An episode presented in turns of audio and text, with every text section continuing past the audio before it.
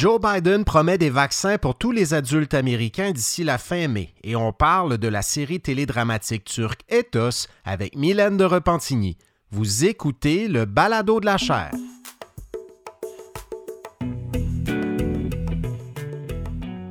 Bonjour tout le monde, je m'appelle Frédéric Gagnon, je suis titulaire de la chaire Raoul Dandurand en études stratégiques et diplomatiques de l'Université du Québec à Montréal et vous écoutez le Balado de la chaire. C'est un balado qui vous permet d'entendre nos conférences si vous les avez ratées et des capsules d'analyse de l'actualité internationale, de l'actualité politique aux États-Unis et de la culture populaire américaine. Je vous souhaite une bonne écoute.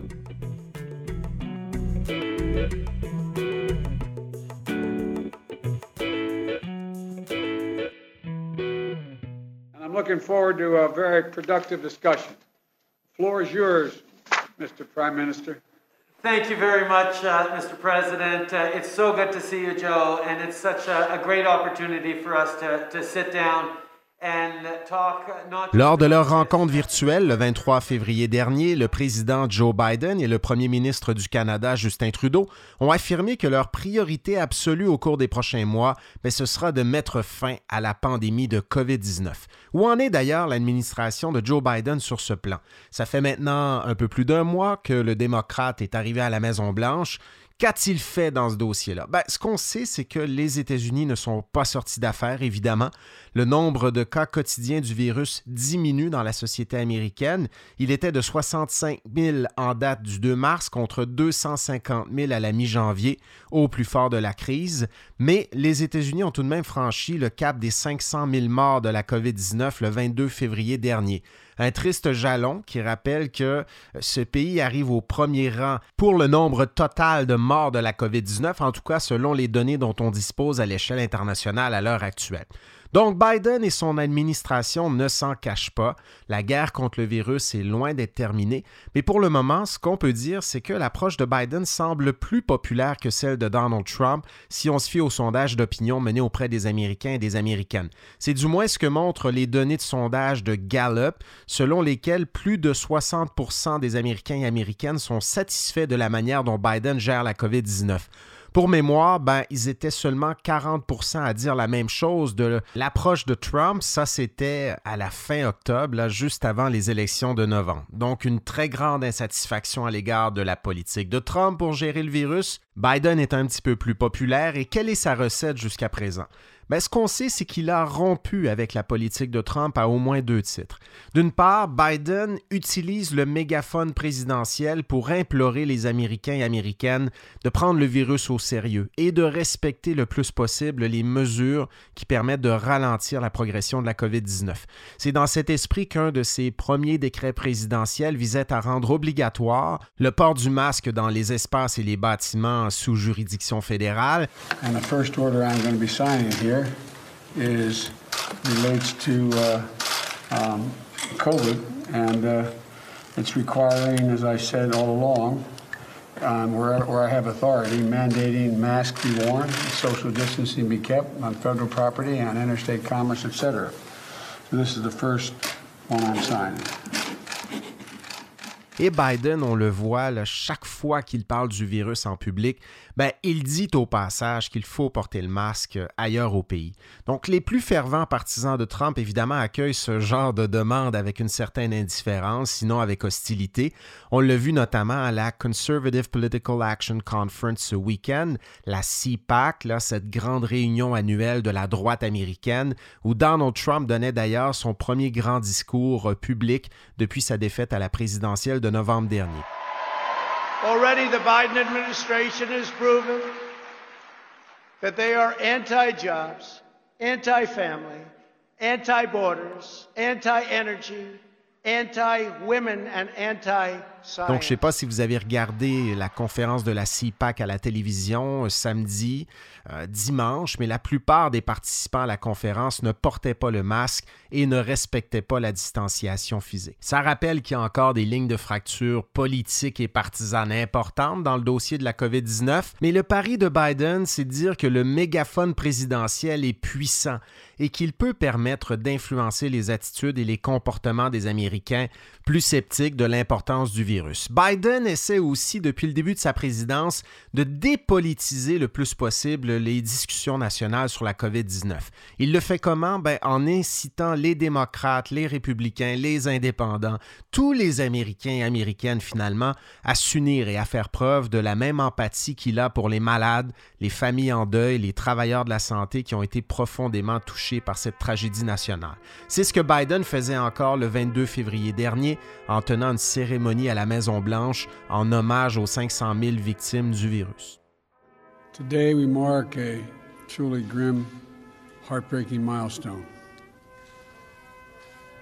500,071 dead. That's more Americans who have died in one year in this pandemic than in World War I, World War II, and the Vietnam War combined. Et d'autre part, Biden a clairement rompu avec son prédécesseur d'une autre manière. Il a replacé la COVID-19 au cœur des priorités de la Maison-Blanche et du gouvernement fédéral, chose que Trump n'a jamais réellement faite. Donc Biden a par exemple créé un poste de coordonnateur de la lutte contre la COVID-19. Il a confié ce poste à Jeff Zients, dont la longue expérience gouvernementale avait notamment permis de régler les problèmes de lancement euh, du site web Obamacare après l'adoption de la fameuse réforme de santé de Barack Obama. Biden a aussi promis de fonder ses politiques sur les faits et la science et non sur les impératifs politiques et électoraux, ce qui était souvent le cas de M. Trump. Donc la volonté de Biden de replacer les scientifiques et experts comme le docteur Anthony Fauci au cœur du processus décisionnel sur la pandémie permet pour l'instant du moins de croire aux chances de la Maison-Blanche de mener la campagne de vaccination plus rapidement que ce qu'on aurait pu croire au départ. À son arrivée à la Maison-Blanche, Biden promettait sur ce plan de commander suffisamment de doses des vaccins Pfizer et Moderna pour vacciner toute la population américaine d'ici la fin de l'été 2021. Avec l'ajout d'un troisième vaccin dans l'arsenal américain, celui de Johnson Johnson, ben, Biden se dit encore plus optimiste ces jours-ci. Selon lui, les États-Unis disposeront de suffisamment de vaccins pour chaque adulte américain d'ici la fin mai. By the end of May. By the end of May. That's progress. Ça ne veut pas dire que toutes ces doses auront été administrées aux Américains et Américaines à ce moment-là, mais si Biden garde le cap, ben, il va donner de sérieux arguments aux électeurs et électrices de voter démocrate aux élections de mi-mandat de 2022.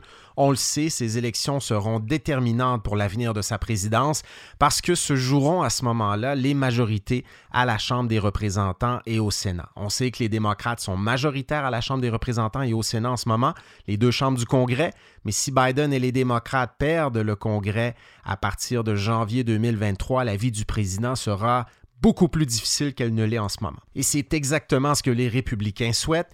D'ailleurs, le discours ambiant à la conférence conservatrice de la CIPAC ce week-end, c'était que la principale raison pour laquelle la campagne de vaccination va bon train sous Biden, ben, c'est que le démocrate ne fait que mettre en œuvre le plan que Trump avait déjà prévu avant de quitter la Maison-Blanche.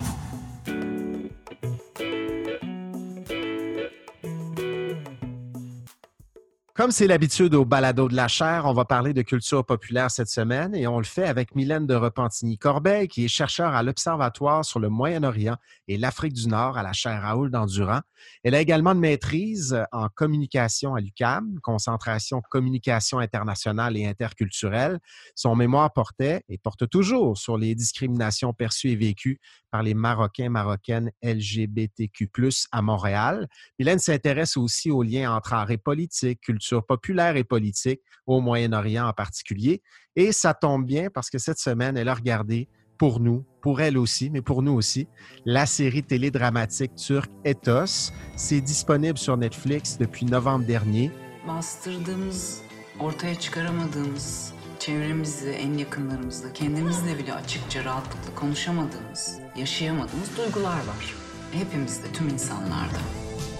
Une série sous-titrée en 18 langues. J'ai été impressionné de, constater ça. 18 langues, rien de moins, ce qui fait qu'on peut la regarder partout à l'international.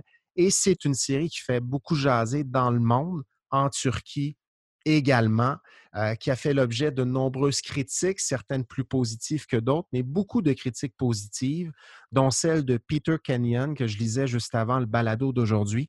Il est correspondant international de NPR basé à Istanbul, en Turquie.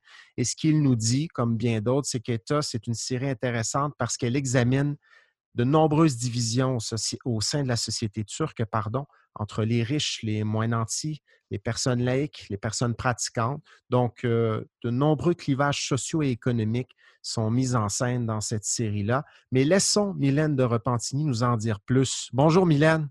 Allô Frédéric. Ça va? Oui, toi? merci. Oui, ça va super bien. Merci beaucoup d'être au balado cette semaine. De regarder Ethos. Euh, c'est quoi Ethos? Ça parle de quoi? Ouais, donc c'est vraiment une série à voir, à la fois parce que euh, c'est magnifique, c'est une série magnifique à mon sens, les couleurs sont belles, euh, c'est un super jeu d'acteur, la réalisation est bonne.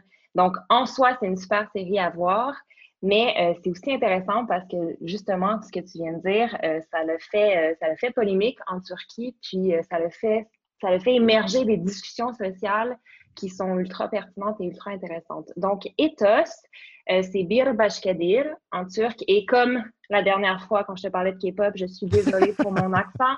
Mon accent euh, turc est pas aussi, aussi, mauvais que mon accent euh, coréen, donc désolée. Les gens sont prévenus. Voilà, j'ai mis la table. tu vois, je t'ai laissé y aller en turc parce que j'aurais été encore moins bon que toi, je suis sûr. Ouais. tu vois, j'ai été, été, très prudent. c'est bien, c'est bien. Je peux, euh, je peux pas, euh, je peux pas m'en sortir moi par exemple. je vais essayer je vais essayer. Donc, de quoi ça parle Ethos?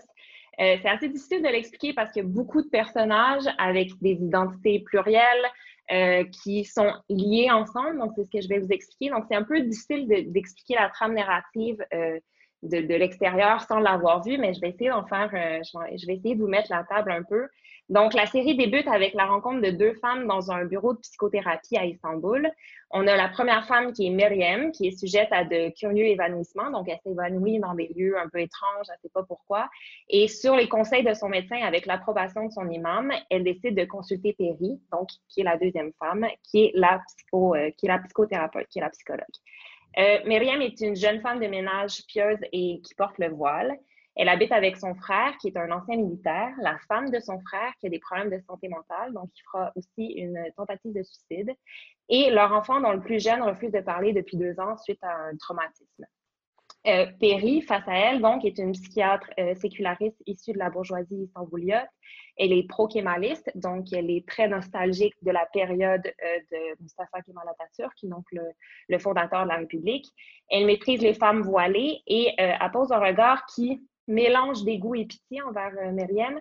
Et c'est à cause de cette raison-là, c'est parce qu'elle se sent, euh, qu'elle cultive un mépris ou un dégoût envers Myriam, elle se sent incapable de poursuivre sa thérapie avec elle. Et Perry, donc, décide de se confier à sa propre psychologue qui s'appelle Gulbin. Et euh, elle lui explique sa nostalgie d'une Turquie séculaire, laïque, et va même jusqu'à dire qu'elle se sent plus chez elle lors d'un voyage au Pérou, donc à l'extérieur mhm. de la Turquie qu'en Turquie. Donc, entre, ces deux femmes-là, qui sont les deux, les deux personnages principaux... sont très, très différentes, donc. Vraiment. Il y a un fossé de croyances, un fossé d'idéologie, un fossé de mode de vie. Euh, si on voit ces deux femmes-là, on a on ne pourrait pas imaginer qu'elles pourraient se côtoyer autrement que dans ce bureau de psychothérapie-là. Euh, elles vivent dans des univers parallèles.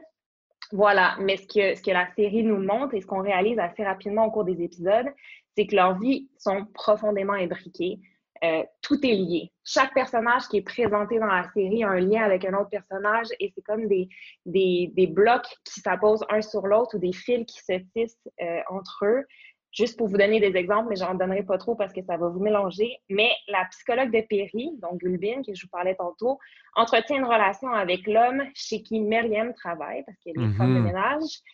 Puis il y a aussi la nouvelle amie de Perry, qui est une actrice populaire et personnage principal d'une série à succès, que Myriam regarde religieusement, mais qui, elle aussi, entretient une relation amoureuse avec le même homme que la psychologue de Perry Gulbin. Bref, je vais pas continuer parce que c'est beaucoup de personnages, mais c'est ce type de lien-là qui, euh, qui, se tisse à travers les personnages tout au long de la série.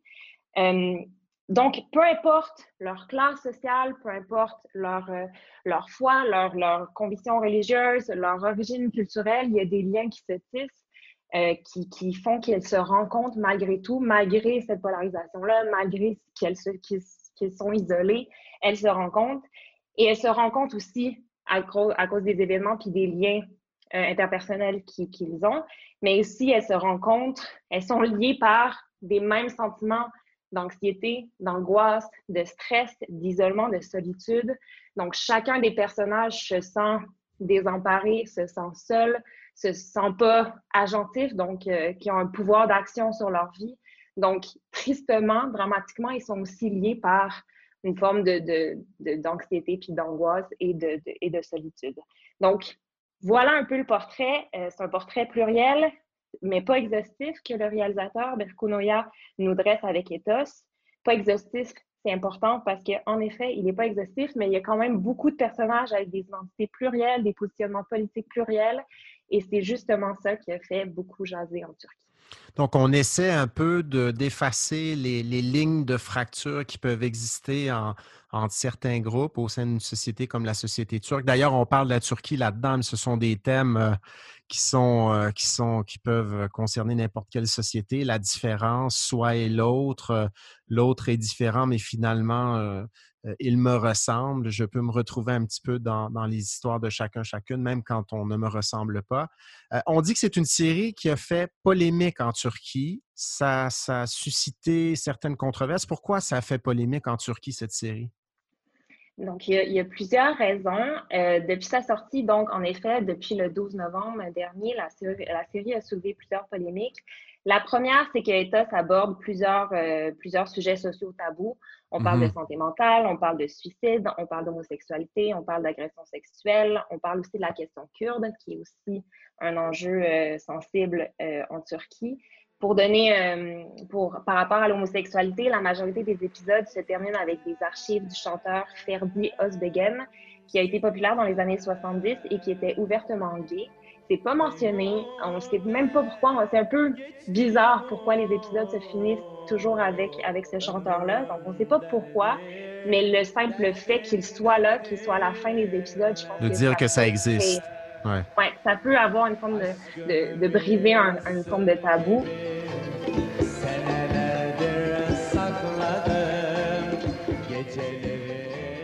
Pour mettre un peu en contexte, en 2019, 57 des Turcs, euh, des Turcs répondaient à la question est-ce que l'homosexualité devrait être acceptée par la société selon le Pew Research Center? Donc 57 qui mhm. répondaient non à, ce, à cette question-là.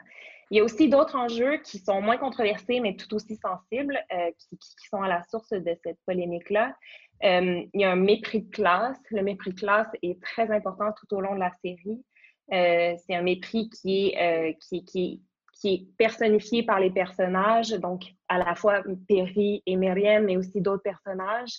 Euh, puis ce mépris de classe-là, ben, c'est aussi la source de la, une des polarisations profondes qui se creusent en Turquie. D'un côté, les pro-kémalistes euh, séculaires et de l'autre, les conservateurs religieux. À cause de ça, Oya met le doigt justement sur l'une des, des, causes de la fracture sociale qui est présente en Turquie. Les pro-Erdogan et anti-Erdogan, les séculaires, les islamistes, ceux qui revendiquent la modernité, ceux qui sont davantage conservateurs. Donc, comme tu le disais en introduction, c'est ça, c'est ça qui est, est, est avant. Est-ce qu'on est dans la Turquie d'Erdogan dans la série ou ce n'est pas mentionné comme tel? Ce n'est pas mentionné. Il y a pas, Erdogan n'est pas, on n'entend pas le nom, là. On n'est pas dans, on le dit pas explicitement qu'on est dans cette Turquie. Non, pas du tout. Puis, euh, mais on comprend, que, on comprend que c'est ça, non?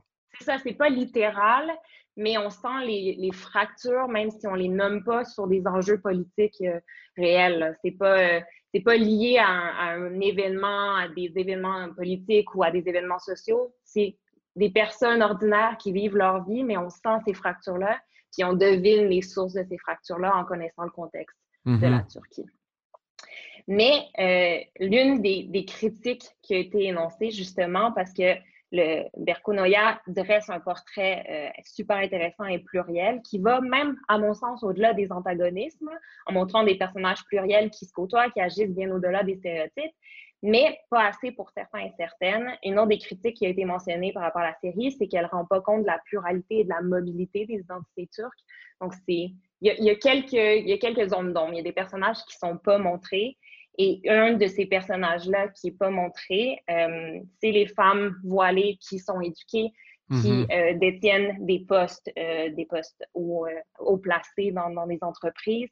Et c'est une des critiques qui a été, qui a été évoquée, notamment par et voilà, je suis désolée pour le nom, Zeynep Serefoglidanis, qui, euh, qui est membre de l'Association des femmes turques et de la démocratie, qui est une association qui est co-dirigée par la fille du président Erdogan. Mm-hmm. Et elle a critiqué justement que dans la, dans la série, on invisibilisait les femmes voilées diplômées. Et cet enjeu-là est particulièrement sensible en Turquie.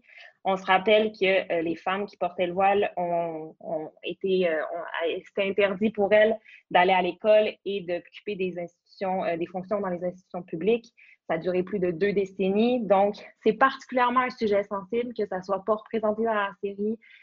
Je comprends pourquoi ça l'a, ça, ça suscité une forme de polémique. Mm-hmm. justement parce que ben, il y a une blessure qui est encore présente. Ça a été des femmes qui ont été oppressées. Il y a des milliers de femmes qui ont été suspendues de leur emploi, plus encore qui ont été licenciées. Euh, c'est sans compter toutes celles qui se sont vues refuser une éducation supérieure simplement parce qu'elles portaient le voile. Donc, ça, cette zone-là, d'ombre-là qu'on ne voit pas dans la série, a été une, une des critiques qui a été portée à la série.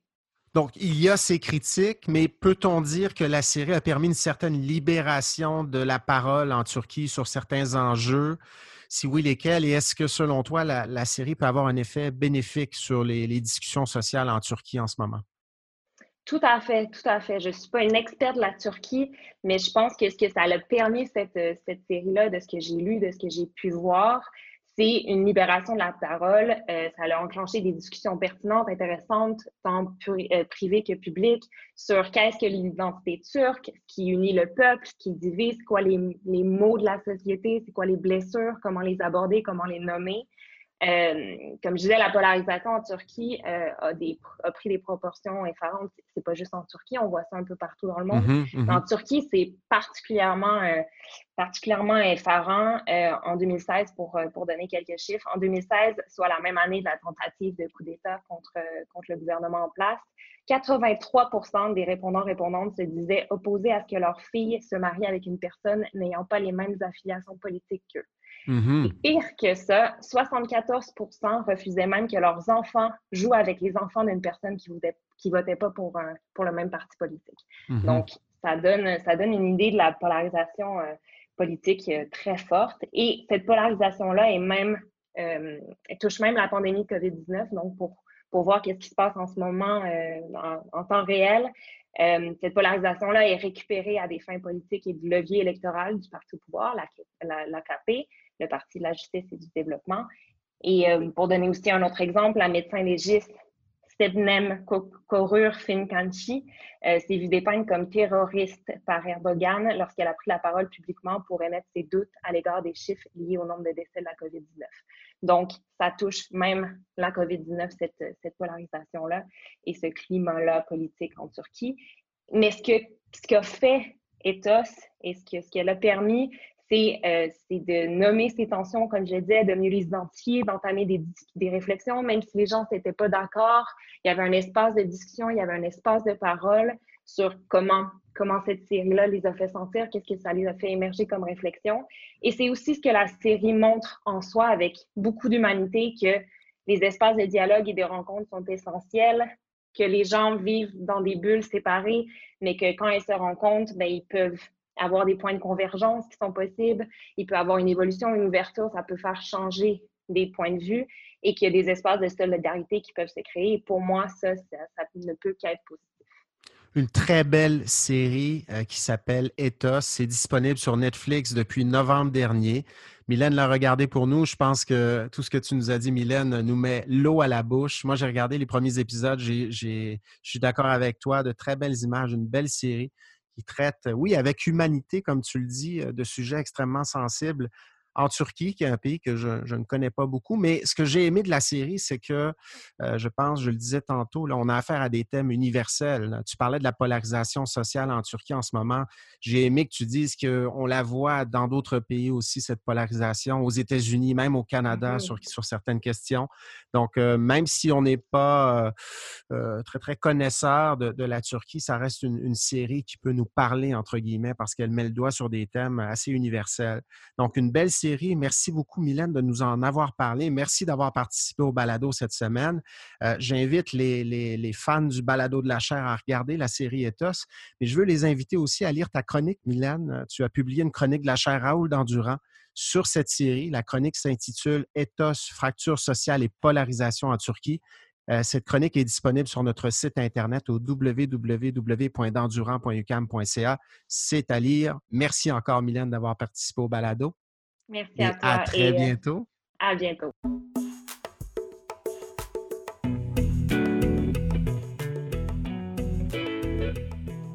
Je vous remercie d'avoir écouté ce balado de la chaire. Si vous voulez nous poser vos questions, vous pouvez le faire sur les médias sociaux de la chaire Raoul Dandurand, sur Facebook, Twitter et Instagram, en utilisant le mot-clic Balado de la chaire. Je vous invite également à consulter notre site Internet si vous voulez rester à l'affût de nos activités au www.dandurand.ucam.ca.